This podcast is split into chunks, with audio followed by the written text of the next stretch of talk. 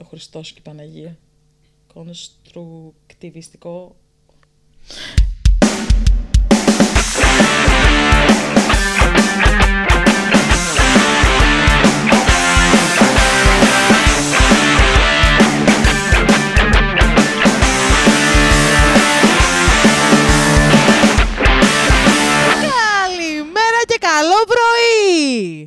Ήθελες να έρθεις στο podcast, Σίντι, να μάθεις τώρα. Θα... Είδες, κουφάθηκες. Εγώ το ακούω για 20 επεισόδια αυτό. Καλημέρα και από μένα, Λούση και Τούκο. Χαίρομαι πάρα πολύ που βρίσκομαι μαζί σας. Το περίμενα πώς και πώς. Εδώ φτιάχνουμε κάτι δικές μας α, δηλειτουργίες, γιατί εννοείται πως ο εξοπλισμός δεν θα λειτουργήσει όπως θες να λειτουργήσει. Μια χαρά λειτουργεί. Αχα. Απλά πέφτει λίγο αυτό. Όχι, μια χαρά λειτουργεί. Ορίστε. Το λέει και ο φιλοξενούμενος. Ή φιλοξενούμενος. Μάλιστα. Έχω, Θες να κάνουμε το συνηθισμένο; Ε, ναι, έχω πρέ- έρθει στους πιο experts. Μέχρι να βρει τα stories η Lucy, τι έτσι κάνεις στα τελευταία επεισόδια. Περίμενε πρώτα... Σε Αυτό είναι παρακαλώ. μετά. Πρέπει Αυτό να όταν ε, ανοίξεις. μπούμε στα επεισόδια. Όχι, πρέπει Πρώτα να κάνω εγώ ανοίξεις. εισαγωγή στον ε, καλεσμένο μας. Α, ε, όχι, πρώτα θα ανοίξει το τέτοιο. Το απαυτούλι. Έχετε να μας ακούσετε δύο εβδομάδες και αποσυντονιστήκαμε κι εμείς είναι η αλήθεια. Είμαι σίγουρος ότι έχω δίκιο σε αυτό. Πιστεύω Δείτε πως το ναι. στα προηγούμενα επεισόδια να δείτε ποιος έχει δίκιο. Ή μπορούμε απλά να κάνουμε κάτι, ρε παιδάκι μου, χωρίς να χρειάζεται κάποιος από τους δυο μας να έχει δίκιο. Απλά άνοιξε το. Κάτσε, γιατί δεν έχω και stand. Ε, ε, Είναι περίεργη. Της άρεσε να ακούει αυτό το. φς. Και τώρα που έγινε Το αυτό που έπρεπε ε. να γίνει. Έχει αυτό το Ε, χαρακτηριστικό τον ήχο. Έχει Της ωραίο απόλαυσης. ήχο. Αυτό ναι, ρε παιδί μου, έχει ωραίο ήχο.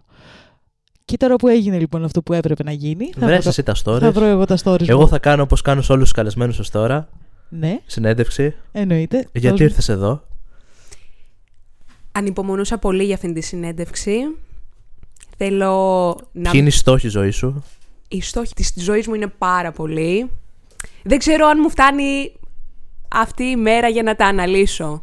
Δεν ξέρω αν έχετε τη διάθεση να μ' ακούσετε, να σας τα αναλύσω. Τι στόχους έχω. Δεν Μπορείς ξέρω να αν μας θα πεις προλάβω. ό,τι θες. Σε αυτό το podcast είμαστε ελεύθεροι και ακούμε τα πάντα. Και λέμε τα πάντα. Μμμ, ωραία, μου αρέσει αυτό. Πού σε βρίσκουμε σε αυτή την περίοδο της ζωής σου; Αυτή η περίοδος της ζωής μου ή- ήθελα πολύ καιρό να την έχω, η αλήθεια είναι. Έχω καταφέρει να κάνω κάποιους ε, στόχους που είχα θέσει να τους πραγματοποιήσω. Ε, θεωρώ ότι είμαι σε μια γεμάτη περίοδο της ζωής μου. Έχει πολύ ευχάριστες στιγμές, έχει και δύσκολες, εντάξει, οκ. αλλά με την θετική μας διάθεση όλα τα αντιμετωπίζουμε. Η Σύνδη παίζει να είναι η πρώτη καλεσμένος που όντως το έχει πάρει σοβαρά το podcast. Ναι, που απαντάει, ξέρω εγώ, full ε, σοβαρά. Α, εγώ ήρθα εδώ για να απαντήσω σε όλα. Α, Δεν έχω κανέναν δισταγμό πάνω σε αυτό. Απαπα. Απαπα. Παίζει και φωτιά εδώ. Στο background. Δεν το βλέπετε εσείς, δεν ξέρω, μπορεί να το δείτε. Θα δούμε αν θα βγει αυτό το βίντεο, αλλά ναι. Εμείς ε, θα καούμε σε λίγο εδώ. Α, Πολλές άγρες διαθέσεις βλέπω. Α, έχω έρθει με πολύ όρεξη. Περίμενα πώς και πώς να έρθω ως φιλοξενούμενη σας και να κάνουμε μαζί... Βλέπεις το τραβάει, βρες τα ναι, stories. ναι, ναι, ναι, ναι. Προσπαθούμε να τραβήξουμε λίγο εδώ πέρα. Δώστε μου λίγο χρόνο ακόμα, συνεχίστε εσείς ναι, τη όχι, θα συζήτησή το, σας. το μάθεις, έτσι κάνει. Προσπαθεί να βρει τα stories τώρα, για να μας πει. Α, οκ. Ναι, περιμένω. Ε, θες να πεις κάτι εσύ στο κοινό. Εγώ κάθε φορά που τους τα λέω βαρεθήκα να με ακούνε. Είμαι καλημεροκαφές όπως με λέει και η Λούση. Κοιτάξτε, πρώτη φορά τώρα και εμένα με ακούει το κοινό σας ως ε, Cindy. Πέντε, παι- πέντε άτομα που ακούτε παιδιά, ορίστε η Cindy. Είμαι η Cindy. Ε, δεν ξέρω πώς ε, θα σας ε, φανώ στην πορεία.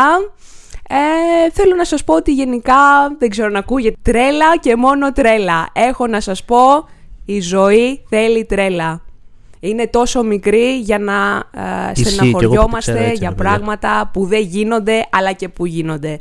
Θέλει τρέλα. Βάλτε τρέλα στη ζωή σας. Αυτό έχω να σας πω.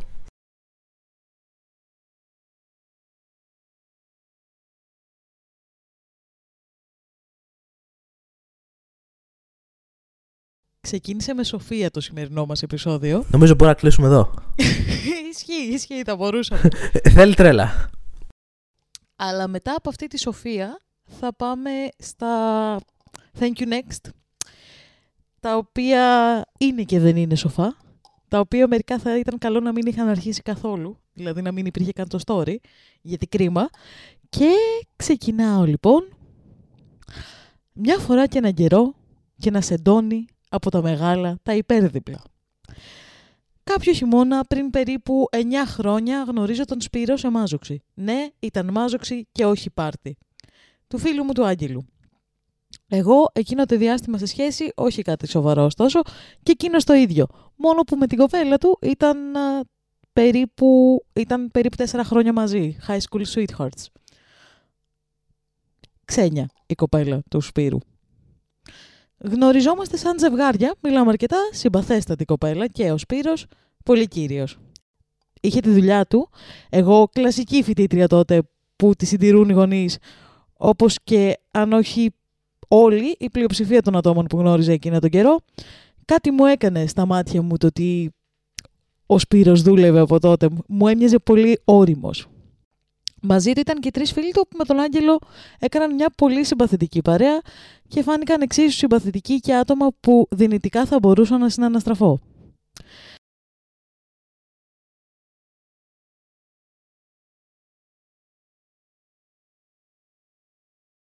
Επτά μήνες αργότερα. Καλοκαίρι πλέον, μπάνια, βόλτες, ποτά και κανονίζουμε με τον Άγγελο να πάρει την τρελοπαρέα να πάμε για μπανάκι. Ελεύθερη εγώ πια, δεν μπορώ να πω ότι ψαχνόμουν ακριβώς, απλά περνούσα καλά.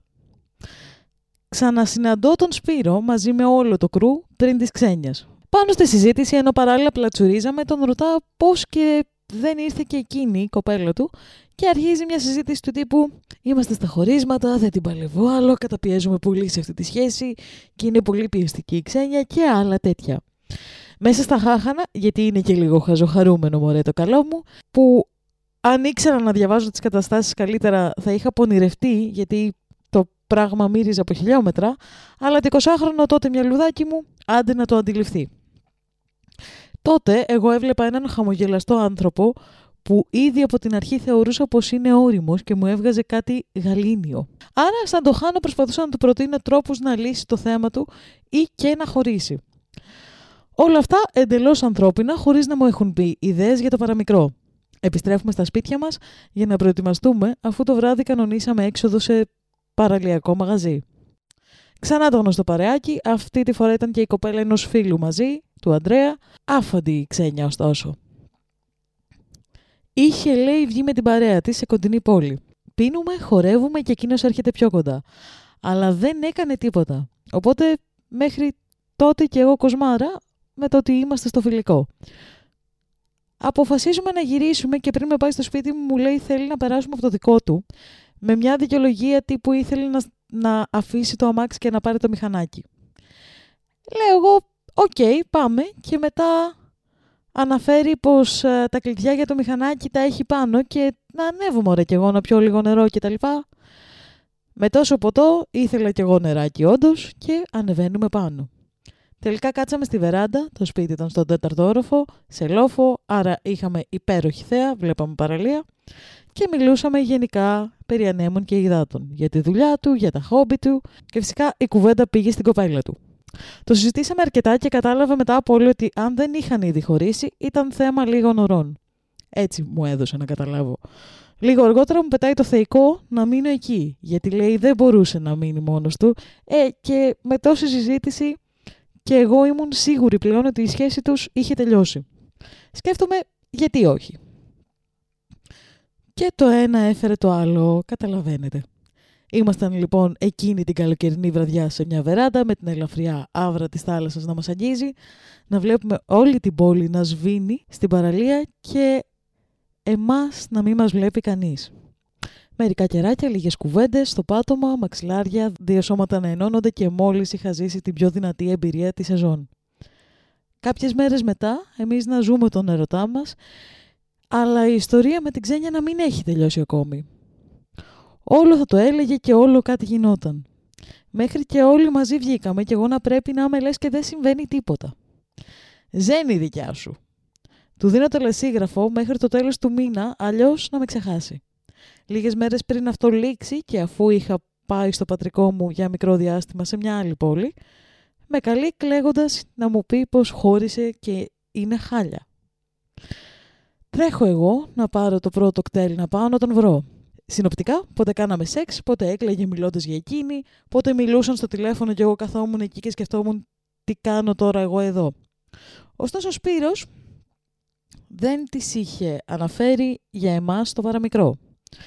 Το επόμενο διάστημα εκείνη μου έστελνε μήνυμα να με ρωτάει πώς να τα ξαναβρούν. Και αν, μιας που, το, που κάναμε παρέα, ήξερα γιατί τη χώρισε. Εγώ από την πλευρά μου είμαι σίγουρη ότι τα ήξερε όλα και με δούλευε, γιατί πρέπει να μας είχε δει μια φίλη της. Εκείνος από την άλλη να με διαβεβαιώνει ότι δεν υπάρχει περίπτωση η ξένια να ξέρει κάτι. Ναι, μπορώ να πω, έδειχνε να το απολαμβάνει όλο αυτό, αλλά εγώ το ζω, νόμιζα ότι ήμασταν ερωτευμένοι. Μετά από ένα-ενάμιση μήνα μιλάμε στο τηλέφωνο και έτσι απλά μου είπε πως τα ξαναβρήκαν με την ξένια. Στο εντελώς άκυρο. Δεν το πίστευα με τίποτα. Έρχεται από το σπίτι μου και μιλάμε, εκείνος με το χαζό χαμόγελο όπως πάντα, εγώ να κλαίω. Καταλήγουμε πάλι στο κρεβάτι, άρα πάλι έπαιζε κάπου στη μέση. Δεν ήξερε τι ήθελε. Το εκμεταλλεύτηκα εγώ, γιατί ήθελα να τον κερδίσω. Το κελεπούρι. Και για ένα διάστημα μου έδινε υποσχέσεις και πάλι μαζί της ήταν. Άρα είμαστε σε μια κατάσταση όπου ο Σπύρος με την Ξένια είναι official μαζί και εγώ το τρίτο πρόσωπο. Δεν άντεξα την κοροϊδία, του δίνω thank you next. Συγγνώμη. Λίγο καιρό αργότερα βγαίνουμε για τη γιορτή του Ανδρέα. Από την παρέα του, με την οποία νόμιζα πως έχω καλή σχέση. Και βρισκόμαστε όλοι μαζί. Όταν λέω όλοι, φυσικά και το ζεύγος. Και να σου μπροστά μου αγκαλιές και αγάπες και λουλούδια, εγώ κυρία. Να πίνω τα κρασιά μου, να γελάω με το τσούρμο με τους φίλους του Ανδρέα που είχαν καθίσει γύρω μου, γιατί μπορεί μοντέλο να μην είμαι, αλλά με το κούνημα το έχω. Και όλο να κοιτάει. Και όλο εκείνη να λυσάει. Να το παίζω εγώ, Μαριάννα Κουντουράτου, σε φάση... Έχει εκείνη τέτοιο. Όχι, αλλά έχει τέτοιο. Αθάνατη δύο ξένοι θα πω εγώ. Δεν, περνάμε, δεν περνάνε δύο μέρες, τηλέφωνο ήταν μήνυμα, ήταν δεν θυμάμαι και μου λέει θα έρθει από μένα να τα πούμε.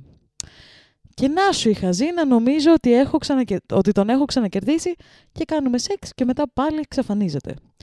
Το επόμενο τρίμηνο έγινε αυτό καμιά δυο φορές. Στο μεσοδιάστημα, οι φίλοι του να τον δικαιολογούν και να κατηγορούν εμένα που μπαίνω ανάμεσα στο ζευγάρι. Κανείς τους δεν σκέφτηκε τα δικά μου συναισθήματα, ούτε ότι εκείνος ερχόταν και έφευγε όποτε ήθελε, έχοντας τη σχεσούλα του κανονικά. Έφταιγα κατά τα λεγόμενά τους, εγώ που τον δεχόμουν και δεν σκεφτόμουν την ξένια. Έτσι έφαγαν μια ωραία πρωία Thank you next και εκείνη και ο Σπύρος και ηρέμησα. Ιστερόγραφο 1. Μου τηλεφωνούσε για περίπου ένα εξάμηνο. Ακόμη να βρεθούμε και έτρωγε άκυρο. Σταμάτησε όταν του απάντησε το τότε αγόρι μου. Εκείνον τον σεβάστηκε. Εμένα όχι. Ιστερόγραφο 2. Καμιά δυο φορές το χρόνο μου έστελνε να δει τι κάνω. Του απαντούσα τυπικά. Ορισμένες ήθελε να πάμε για καφέ όταν ερχόταν στην πόλη που ζω τώρα. Δεν πήγαμε ποτέ. Ιστερόγραφο 3. Μου ξανά στείλε προχθές. Απλά το διέγραψα χωρίς καν να το ανοίξω. Αυτό ήταν το story. Το πρώτο. Φταίει και αυτή, μήπως να πω, πόσα, πόσες φορές θα το, το δέχτηκε πίσω. Ωστόσο, ναι, αλλά νομίζω ότι δεν μπορείς. Δηλαδή, το μεγάλο φταίξιμο το έχει ο άλλος που είχε σχέση και έκανε ό,τι να είναι. Ναι, προφανώς αυτό, αλλά έχεις τώρα και έναν άτομο το οποίο σου έχει κάνει όλα αυτά και μας έχει πει πόσες φορές ότι έχουν ξαναβρεθεί. Ξαναβρεθεί, ξαναβρεθεί, ξανά, ξανά μαζί. Ξανά το ένα, σου ξαναδίνει δικαιολογία άλλος ότι είναι μαλάκας και παρόλα αυτά ξαναεπιμένεις. Εντάξει, ήταν και ερωτευμένο το κορίτσι. Και ήταν 20 χρονών. OK, okay, ναι, το δικαιολογώ εν μέρη, αλλά OK, okay, ρε φίλε, εντάξει. Δεν σου λέω ότι είναι άμοιρη ευθυνών. Απλά σου λέω ότι αν έχω να ρίξω ευθύνες σε κάποιον, θα τις ρίξω σε αυτόν που έχει σχέση και κοροϊδεύει τον κόσμο γύρω του. Γιατί η κοπέλα μπήκε στην αρχή σε όλο αυτό νομίζοντας ότι ο τύπος είναι στα χωρίσματα. Θέλει να πει και η Cindy πήραμε εμείς μονότερμα τώρα. Ναι, ισχύει. Cindy μίλησε όμως γι' αυτό. Όχι, σας ακούω πάρα πολύ προσεκτικά. Συμφωνώ και με τους δυο σας. Δηλαδή, θέλω να πω ότι για ένα τέτοιο θέμα, όταν υπάρχει τρίτο πρόσωπο σε κάποιον που έχει ήδη σχέση, ε, μπορώ να καταλάβω και την πλευρά αυτού του ατόμου που είναι στη σχέση και την πλευρά όμως του τρίτου προσώπου που αναπτύσσει συναισθήματα για τον άνθρωπο που είναι ήδη σε σχέση. Είναι ένα κομμάτι Ε, λίγο διφορούμενο. οι να, απόψεις να επέμβω δίστανται. εδώ. Τι εννοώ πριν, για το μάλλον να το πω λίγο καλύτερα κι εγώ. Προφανώς ότι πας είναι μαλάκας, είναι αρχίδαμος, με όλη αυτή τη συμπεριφορά. Τελεία εκεί. Αλλά σου λέω ότι βγήκανε, πήγαμε σπίτι, ξέρω εγώ. Κατάλαβα ότι δεν έχει τελειώσει αυτή η σχέση. Αλλά εγώ μπήκα στο τρυπάκι να μείνω σε αυτό το κομμάτι. Άρα, άθελά μου, βασ- δεν νομίζω ότι είναι άθελά της, ήξερε την κατάσταση. Έμεινα σε αυτή την κατάσταση, έμεινα σε αυτή την τοξικότητα.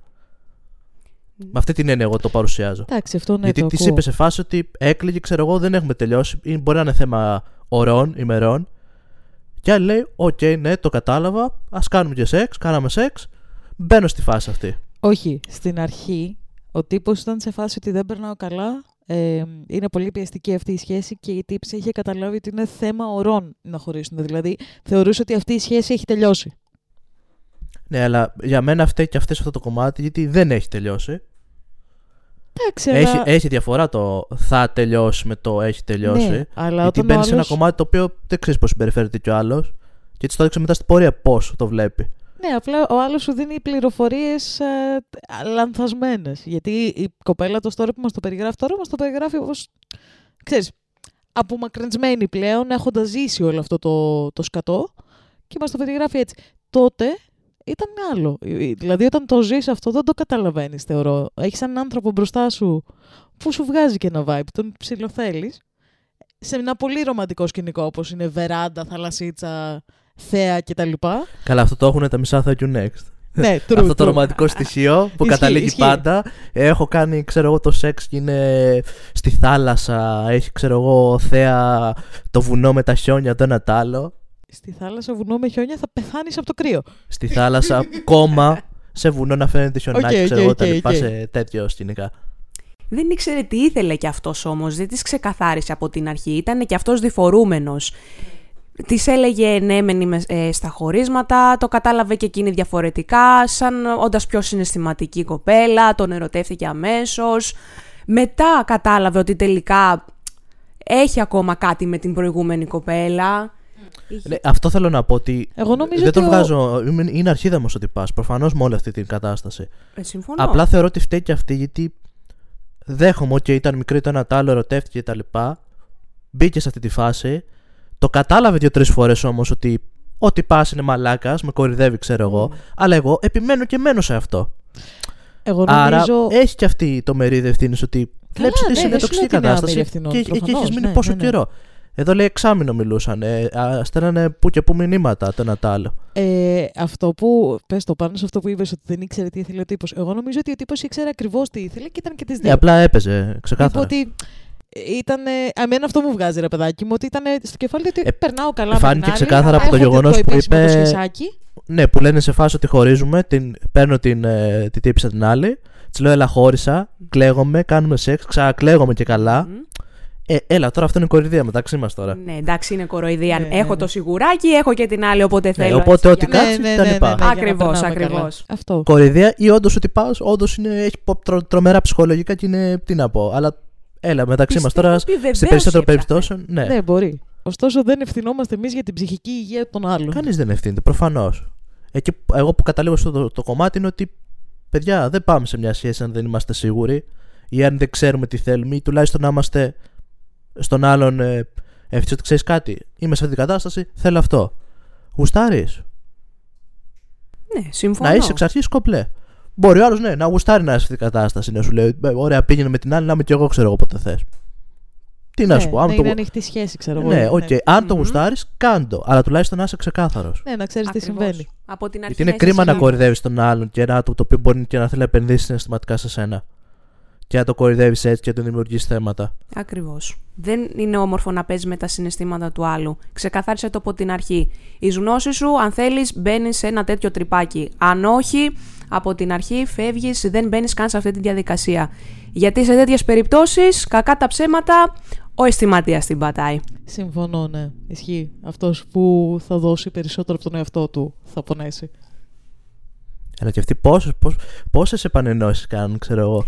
Πόσο διάστημα ήταν αυτό, ένας χρόνος και; Κοίτα, νομίζω ότι είχε και αυτή την ψευδέστηση του Μα αγαπάει, είμαστε ερωτευμένοι, αλλά δεν μπορούμε να είμαστε μαζί. Δηλαδή, ζούσε και αυτό το, το είπε δράμα. νομίζω το... με τη φράση που είπε σε κάποια φάση που λέει ε, Κουνιόμουν να έκανα για, για ζλέψη, αλλά γιατί ήθελα και να τον κερδίσω. Ναι, ναι, ναι. Πιστεύω όμως ότι ήταν και λίγο εγωιστικό να μου επιτραπεί να η Καλά, έκφραση. ναι, σίγουρα είναι. ότι σίγουρα εγώ είναι. θα τον κερδίσω. Μπορεί να της είχε ε, περάσει έτσι, ο ενθουσιασμός ο πρώτος, λογικά στο μυαλό της να μην ήθελε να προχωρήσει, αλλά σου λέει όχι, εγώ θα τον κερδίσω τελικά, εγώ είμαι η καλύτερη, γιατί να μην έρθει μαζί μου, γιατί να μην αφήσει την άλλη κοπέλα και να έρθει μαζί μου, αφού περνάμε Το τόσο ακούω αυτό που καλά; λες, Ναι, ναι, ναι. Ότι σε φάση ότι μου αξίζει, ρε φίλε. Περνάμε, Ακριβώς. περνάμε καλά μαζί. Τι, τι παραπάνω έχει άλλη από μένα; Μπορεί να, ναι, παίζει πάρα πολύ να ήταν και αυτό από πίσω. Το σε φάση ότι αφού σε μένα έρχεσαι. Τι να σου Ναι, κάνει τι άλλη; είναι, σε μένα θα καταλήξεις. Έλα, τελειώνουμε, ξέρω εγώ. Τέλος πάντων, Αρρωστημένη φάση για μένα. Ναι, και όχι. για μένα το ίδιο. Αυτά καλό είναι να μην γίνονται, θα πω εγώ. Και για, δηλαδή, Η μόνη δικαιολογία, αν είναι αυτό που και πάλι, οκ, είναι ότι είναι 20 χρονών. Ίσως δεν έχουν, δεν έχουν το μυαλό να καταλάβουν μια κατάσταση. κοίτα, νομίζω ότι... Βιώνουν ω πιτσιρίκια, ξέρω εγώ, τι έρωτα στο ένα το άλλο. Και το Κοίτα, αντιλαμβάνονται όχι, πιο μετά με περισσότερες εμπειρίες. Ξέρεις τι, δεν νομίζω ότι είναι μόνο... Είναι και η ηλικία γιατί είσαι πολύ πιο αφελής, αλλά νομίζω ότι και σε μεγαλύτερη ηλικία θα μπορούσε να συμβεί αυτό. Γιατί ξεκινάει κάτι και εσύ νομίζω ότι συμβαίνει κάτι. Ο άλλος είναι τελείως αλλού. Αλλά εσύ έχεις στο μυαλό σου ότι συμβαίνει κάτι. Απλά νομίζω θεωρητικά, άμα είσαι μεγαλύτερος, υποτίθεται ότι κρατιέσαι και εισαγωγικά λίγο ότι έχεις βιώσει κάποια πράγματα, άρα είσαι πιο προσεκτικός. Ναι. Θεωρητικά πάντα έτσι όλα αυτά, Εντάξει, σε ένα το ιδανικό ακούω αυτό που σενάριο. λες. Απλά με την έννοια, ρε παιδάκι μου, ότι υπάρχουν πάρα πολλοί άνθρωποι, κυρίως. Ξέρεις, το στερεότυπο είναι αυτό βέβαια, αλλά υπάρχουν πάρα πολλοί π.χ. άντρες που απατάνε τη γυναίκα τους και έχουν μια μόνιμη. Δεν μου αρέσει η λέξη γκόμενα, αλλά θα πω γκόμενα. Ε, στη, στην άκρη και είναι σε φάση Αγάπη μου, θα χωρίσω. Θα χωρίσω τώρα. δε- Εντάξει, έχουμε το παιδί, είναι δύσκολο. Και υπάρχουν πάρα πολλοί, υπάρχει πάρα πολλοί κόσμος που το πιστεύει αυτό. Γιατί όταν το ζεις αυτό είσαι σε άλλο mood. Δεν, δεν το βλέπεις καθαρά. Το βλέπεις ότι Αχ, μ' αγαπάει, αλλά δεν μπορεί να την αφήσει γιατί συμβαίνουν τόσο πολλά πράγματα. Δηλαδή, δεν, είναι καλ... δεν σου λέω τέτοιο. Απλά σου λέω ότι μπορώ να καταλάβω πώς μπορεί να φτάσει εκεί ο άλλος. Και θεωρώ ότι ναι, οκ. Ε, κακή φάση που μπήκε σε μια σχέση που υπάρχει ήδη, αλλά δεν είσαι εσύ.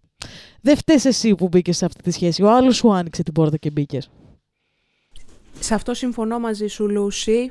Ε, όταν δίνει χώρο ο άλλος, τότε μπαίνεις κι εσύ. Γιατί, ωραία, ναι, όλοι τα βάζουν με το τρίτο πρόσωπο, αλλά να μην παρεξηγηθώ, ναι, ωραία, ήταν και ο άλλος αρχίδαμος, μπήκε και η άλλη όμως που της άφησε χώρο. Ναι, μεν φαίνεται αυτή πιο κακιά στο τρίτο πρόσωπο που χωρίζει το ζευγάρι, αλλά να μην τα βάζουμε πάντα όλο να ρίχνουμε το φταίξιμο στο τρίτο πρόσωπο. Έδωσες και εσύ. Ναι, αν δεν είχε χώρο δεν θα Πόρτα. έμπαινε. Δηλαδή θεωρώ Βεβαίως. ότι σε αυτό το κομμάτι, ρε παιδάκι μου, τη μεγαλύτερη ευθύνη την έχει το άτομο που ανοίγει την πόρτα. Συμφωνώ απόλυτα. Ναι, οκ, μαλακία που μπήκε ο άλλος σε αυτή τη σχέση, αλλά είχε χώρο να μπει. Αν δεν είχε χώρο να μπει, δεν θα έμπαινε. Ακριβώς. Έδωσε το δικαίωμα. Έδωσε το δικαίωμα και μπήκε. Αυτό, ναι. Και όσο αφορά για τις ηλικίες, εγώ θεωρώ ότι όταν είσαι μικρός, όσο πιο μικρός είσαι, ενθουσιάζεσαι πιο εύκολα Καλά, ναι, σίγουρα. και να σου Σίγουρα. τύχει τέτοιο τρυπάκι να μπεις μέσα, μπορείς να το ξεπεράσεις διαφορετικά. Όταν είσαι σε πιο μεγάλες ηλικίες, πιο συνειδητοποιημένος, θεωρώ ότι μπορεί να την πατήσεις και ακόμα πιο άσχημα και μπορεί να φτάσεις και σε άλλες πιο ακραίες καταστάσεις. Ίσως ναι, επειδή θεωρείς ότι είσαι πιο σίγουρος, πατάς πιο πολύ στα πόδια σου υποτίθεται και έχεις ας πούμε... Έχεις ζήσει κάποια πράγματα και έχεις κάποιες εμπειρίες. Όντως, αν όντως ερωτευτείς, ερωτευτείς και αγαπήσεις κάποιον σε αυτές τις ηλικίες, όντως μπορεί να σε φάση ότι ξέρεις τι, είμαι 40 χρονών, δεν μπορώ να ξεκινήσω από την αρχή, θα το πάω μέχρι τέλους. Ακριβώς. Και να τραβήξει πολύ πιο... Ναι, οκ, το ακούω αυτό που λες. Ωπαλάκια. Οπαλάκια. Λοιπόν, thank you next, γιατί με πήγε πρώτο ραντεβού Λυκαβηττό για μπύρες. Αυτό. Τι κοινός. Εντάξει. τώρα. Μαλικά Λικαβιτό για βιτό τώρα. μπύρες. Μαλικά βίντεο. Το έχουν κάνει άλλοι τόσοι. Επειδή Άπεινα έχει μια τη μπυρίτσα, θέα. βέβαια. Λογικά επειδή έχει τη θέα, ναι. Ωραία, να το πάω πολύ ρεαλιστικά. Δεν θα με χάλαγε, αλλά Καλά, ναι, το ούτε έχουν εμένα. κάνει πολύ. Κοίτα, θα σου πω, όχι. Η απορία μου εδώ είναι το, το κλασικό λικαβιτό μέσα στα αμάξι για μπύρες που υπονοεί κάτι άλλο. Που αν λέει αυτό έχει δίκιο η κοπέλα λίγο κρύπη, πρώτο ραντεβού να σε πάει σε ρήμια για μπύρες. Ή λικαβιτό σε μαγαζί για μπύρες. Δεν μας το διευκρινίζει. Περίμενε. Μ' αρέσει που θεωρείς αυτό creepy, που είναι creepy, και σε προηγούμενα επεισόδια πρώτο ραντεβού στο εργοταφείο. Γάμισε, φίλε, πάμε. Άλλο αυτό. Τι σε αμάξι, να είναι για αμάξια, μέσα αμάξι. Όχι, ρε φίλε. Εγώ θέλω εργοταφείο. Εκεί, πτώματα. Συνεχίστε. Μαζί με τα πνεύματά τους. Έτσι, να το ζήσουμε. ναι, εμ, η απορία μου είναι αυτό. Γιατί αν είναι σε μαγαζί για μπύρες, θα πω, οκ. Δεν νομίζω ότι είναι σε μαγαζί τώρα στο Λυκαβηττό. Νομίζω ότι. Αλλά ναι. Λυκαβηττό. η φασ- Είναι η κλασική φασούλα. Πάμε Λυκαβηττό, Αν είναι μπυρίτσα το- και φασούλα. Το ξεμονάχιασμα είναι creepy πρώτο ραντεβού, όντως. Λυκαβηττό και μαγαζί λίγο δύσκολο. Αυτό. Λυκαβηττό Ναι. ίσον θέα, ίσον άλλη φάση. Κάτσε να Αμάξι και γνωριστούμε τέτοια. πρώτα και μετά πάμε και για φάση, ρε παιδί μου, ναι. Τύπου ξεμονάχιασμα. Τα μιλάμε. ναι, παιδιά ναι. μπορεί να θέλουν απευθείας. Εντάξει, τώρα τι να κάνουμε. Δεν θέλαν και τα δύο από ό,τι καταλαβαίνω. Από, το, από τη μία προδοσούλα αυτή. Και Ήθελε ξέρεις, μόνο απλά ένας. δεν- δεν πήγαμε λικαβιτό, δεν μου άρεσαν οι μπύρες. Γι' αυτό του έδωσα thank you next. δεν ήθελα μπύρα. Δεν πήρε. Δεν πίνω μπύρα. Δεν ναι, πήρε. έπρεπε να μου πάρει μιλ... Εντάξει, κάω. Φω, Έπρεπε να μου πάρει μιλίτη, δεν πίνω μπύρα. Αυτό. Να έφερνε ένα κρασί να πίναμε μέσα στο αμάξι Ορίστε. μαζί με τη Έτσι. θέα. Γιατί; Ναι, αλλά το κρασί άμα πέσει κάνει κακό λεκέ, άμα είναι κόκκινο. Ε, καλά τώρα, εντάξει, λεπτομέρειες. Λεπτομέρειες. Θα είχε δώσει τόσα πολλά ποτηράκια να πιω στο κρασί. Α, Θα έλεγε κοπελιά, δεν θα την ένοιαζε ούτε λεκέ ούτε τίποτα. α. Ή να πηγαίνανε στα άλλα τύπου που πήγαιναν παλιά ραντεβού. Τους στείλει, ξέρω εγώ, σε σινεμά ανοιχτό με αμάξια Αχ, και παίζω τα φασούλα εκεί. δεν ξέρω κατά πόσο το έχουμε αυτό στην Ελλάδα με τ' αμάξι. Είναι πιο. Πλέον νομίζω όχι. Παλιά νομίζω υπήρχε. Υπήρχε. Δεν Ναι. ξέρω. Ξέρω ότι παλιά πηγαίνανε σε σινεμά και καθόντουσαν πίσω-πίσω και, φατο... και φασωνόντουσαν. Αυτό Ο- όχι παίζει. σε σινεμά κανονικό, τύπου. Με έξω. αμάξια, δεν ήξερα τι. Έξω, ναι. Ναι, Ε, ναι, είπε- σε Έξω, θερινό μα ρε έπαιζε παιδάκι. κανονικά Ναι. μεγάλη οθόνη και πηγαίναν με αμάξια. Φουλ αμάξια, ξέρω εγώ, ζευγάρι κτλ. Δεν ήξερα τι. και παίζαν Οκ, τη φασούλα. οκ, οκ.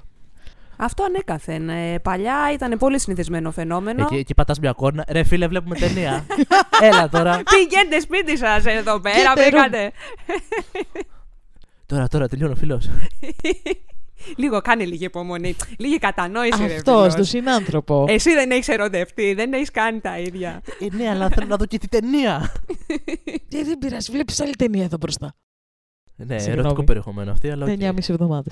Βλέπεις και live, live ταινία. Κι άλλη. Βλέπεις δύο ταινίες. Αυτό, βλέπεις δύο ταινίες. Τι άλλο θες; Ξέρω, πολύ creepy, πολύ creepy φάση. ναι, όχι πρώτα. Πιο κρύπη από το νεκροταφείο που μας είπες νωρίτερα. Ε, με- ε, Εδώ κοιτάς. Δείχνω κιόλας. Δεν πήγανε πρώτο ραντεβού νεκροταφείο. Είχαν βγει πιο πριν και μετά την πήγε σε, ένα, σε μια ερημιά που είχε θέα και τύχαινε να είναι και ένα είναι νεκροταφείο plot εκεί. twist, είναι οι ίδιοι. Πήγανε λικαβιτό για μπύρες και μετά στο εργοταφείο. Μα νεκροταφείο. πες τα, πες τα λίγο. Το Μπορεί story. και μόνος εγώ creepy. περίεργος. Εμένα θα μου σηκώνονταν η τρίχα. Μεγαλύνια. Άμα με πήγαινε σε νεκροταφείο. θα νόμιζα ότι θα βγαίνανε από μέσα τα πνεύματα. να με κατασπαράξουνε. Πτώμα θα γυρίσεις σπίτι. Νομίζω κόβω εδώ. Ω παλάκια. Το σεντόνι αυτό έχει τεράστια έκταση όσο και τα κέρατά μου. Πάμε πάλι σε παρόμοια θεματική με πριν. Η σχέση μου, λοιπόν, με τον α, Ξή, θα σας εξηγήσω αργότερα γιατί Ξή, έχει ξεκινήσει το 2018 όταν ήμουν στο τρίτο έτος φοιτήτρια και αυτός ένα χρόνο μεγαλύτερος. Τέταρτο έτος. Δέσαμε από την πρώτη στιγμή σε όλους τους τομείς και είχαμε δημιουργήσει μια σοβαρή σχέση για 1,5 χρόνο και κάτι παραπάνω. Να σας πω εδώ ότι για εμένα ο Ξή ήταν ο ένας. Η εξαίρεση. Αφού στους πρώτους μήνες είχα μείνει έγκυος, ήταν δίπλα μου σε όλα και για λόγους σωστούς και μη είχαμε καταλήξει στη διαδικασία της άμπλωσης. Και με στήριξες σε αυτό. Προχωράμε όμως. Έρχεται το καλοκαίρι του, του 2019, όπου ξενοικιάζω το φοιτητικό μου σπίτι και αναγκαζόμαστε να χωριστούμε, μιας και καταγόμασταν από δύο διαφορετικές πόλεις. Γενικά δεν υπήρχε εβδομάδα που να μην περνούσαμε μαζί, χωρίς να βρεθούμε. Το θέλαμε και προσπαθούσαμε πάρα πολύ και οι δύο. Έρχεται ο χειμώνας και οι δύο πιανόμαστε για δουλειά. σερβιτοριλίκη, μη φανταστείτε κάτι τρομερό, ο καθένας στην πόλη του. Παρά τις προθέσεις μας, με τον καιρό γίνεται όλο και πιο δύσκολο να βρεθούμε και να βρούμε μέρες που να βολεύουν και τους δύο. Καταλαβαίνουμε ότι κάτι πάει να χαθεί, αλλά δεν θέλουμε να το αφήσουμε και σαν άπλες που είμαστε, κανονίζουμε ταξίδι στο εξωτερικό για να ανανεωθούμε. Και δώστε η δουλειά για να μαζέψουμε λεφτά, να σηκωθούμε να φύγουμε και έρχεται η μέρα της αναχώρησης. Να ανυπομονώ εγώ σαν τρελή να τον δω γιατί είχε περάσει και ένας μήνας και βλέπω μπροστά μου έναν άλλον ξύ. Αμήχανο, απόμακρο στον κόσμο του. Εννοείται ότι ρώτησα αμέτρητες φορές τι συμβαίνει, αλλά, αλλά ο Ξή είχε πάντα τον τρόπο του να με τον πάρει. Υπήρχαν όμορφες στιγμές όσο ήμασταν στο ταξίδι, αλλά βαθιά μέσα μου καταλάβαινα ότι κάτι πάει λάθος. Τελευταίο βράδυ μαζεύουμε πράγματα και χτυπάει το κινητό του μπροστά μου. Μήνυμα από άλλη. Ξεκινάει λοιπόν το γλέντι. Μαλώσαμε όλο το βράδυ και η δικαιολογία ήταν ότι η κοπέλα είναι από το μαγαζί και τον ρωτούσε πράγματα για τη δουλειά. Του είχα τυφλή εμπιστοσύνη και δεν ζήτησα ποτέ να δω το κινητό και μηνύματα. Μου τζώστε με. Αυτός μέχρι και που φτάσαμε Ελλάδα δεν είχε σταματήσει να με παρακαλάει, να κλαίει, να ορκίζεται ότι δεν έχει κάνει τίποτα απολύτως. Φτάνουμε λοιπόν Ελλάδα και του ζητάω να με αφήσει ήσυχη μια-δυο μέρες για να συνειδητοποιήσω τι έχει γίνει. Μέσα σε τρεις μέρες με παίρνει τηλέφωνο. Μου λέει για άλλη μια φορά τα δικά του και με τουμπάρει καταλήγοντας το ότι όλα είναι καλά και δεν χρειάζεται να χαλάμε έτσι τις καρδιές μας. Ξαναμουτζώστε με. Είμαστε ένα μήνα πριν τα Χριστούγεννα και ο Ξή έχει πέσει με τα μούτρα στη δουλειά λόγω γιορτών, όπως έλεγε και ο ίδιος, με αποτέλεσμα όχι απλά να μην βρισκόμαστε, δεν προλάβαινε ούτε να με πάρει ένα τηλέφωνο. Μου έστελνε μόνο κάθε βράδυ το ίδιο μήνυμα. Τα γνωστά, κλασικά, του λείπω, με αγαπάει, δεν μπορεί χωρίς εμένα και να κάνει υπομονή να τελειώσουν οι γιορτές για να ξαναείμαστε μαζί. Παραμονή Χριστουγέννου λοιπόν, σκάει μηνυματάκι από το πουθενά. Καλύτερα να το αφήσουμε. Μου έχει φύγει. Δεν θέλω να συνεχίσω άλλο. Έχεις δίκιο. Όταν βρω το χρόνο θα περάσω να τα πούμε ήρεμα με έναν καφέ. Και ξαφνικά εγώ στα πατώματα. Όλο αυτό το διάστημα δεν είναι ότι είχα πιστέψει στις μαλακίες του που έλεγε για το, στο ταξίδι, ούτε ότι δεν είχα ψηλιαστεί κάτι. Απλά μου φαινόταν απίστευτο και αδιανόητο ο συγκεκριμένος να μου έχει κάνει μαλακία. Γιατί όλο αυτό το καιρό που ήμασταν μαζί είχαμε περάσει τόσα πολλά και ήταν δίπλα μου. Τέλος πάντων, Αφού τον ξαναρώτησα άλλες εκατό φορές πώς γίνεται να αλλάξεις έτσι σε μια μέρα γνώμη, κόβει κάθε επαφή και χάνεται από παντού. Χριστούγεννα μέχρι πρωτοχρονιά, μαύρες γιορτές. Για εμένα, κλάματα, ιστορίες, σπίτι, κατάθλιψη, όλα. Φτάνουμε 3-4 Ιανουαρίου. Με τρώνε όλα μέσα μου και σαν hacker που είμαι, τσουπ, έχω πρόσβαση σε όλα του τα social. Εδώ ξεκινάει το γλέντι νούμερο 2. Ο Ξύ λοιπόν τραβιόταν με αυτή που του έστειλε μήνυμα στο ταξίδι ένα μήνα πριν το ταξίδι. Μια μέρα πριν φύγουμε κοιμόταν μαζί της και τη μέρα που γυρίσαμε και έκλειγε σε εμένα πάλι τα ίδια. Πήγε σε εκείνη.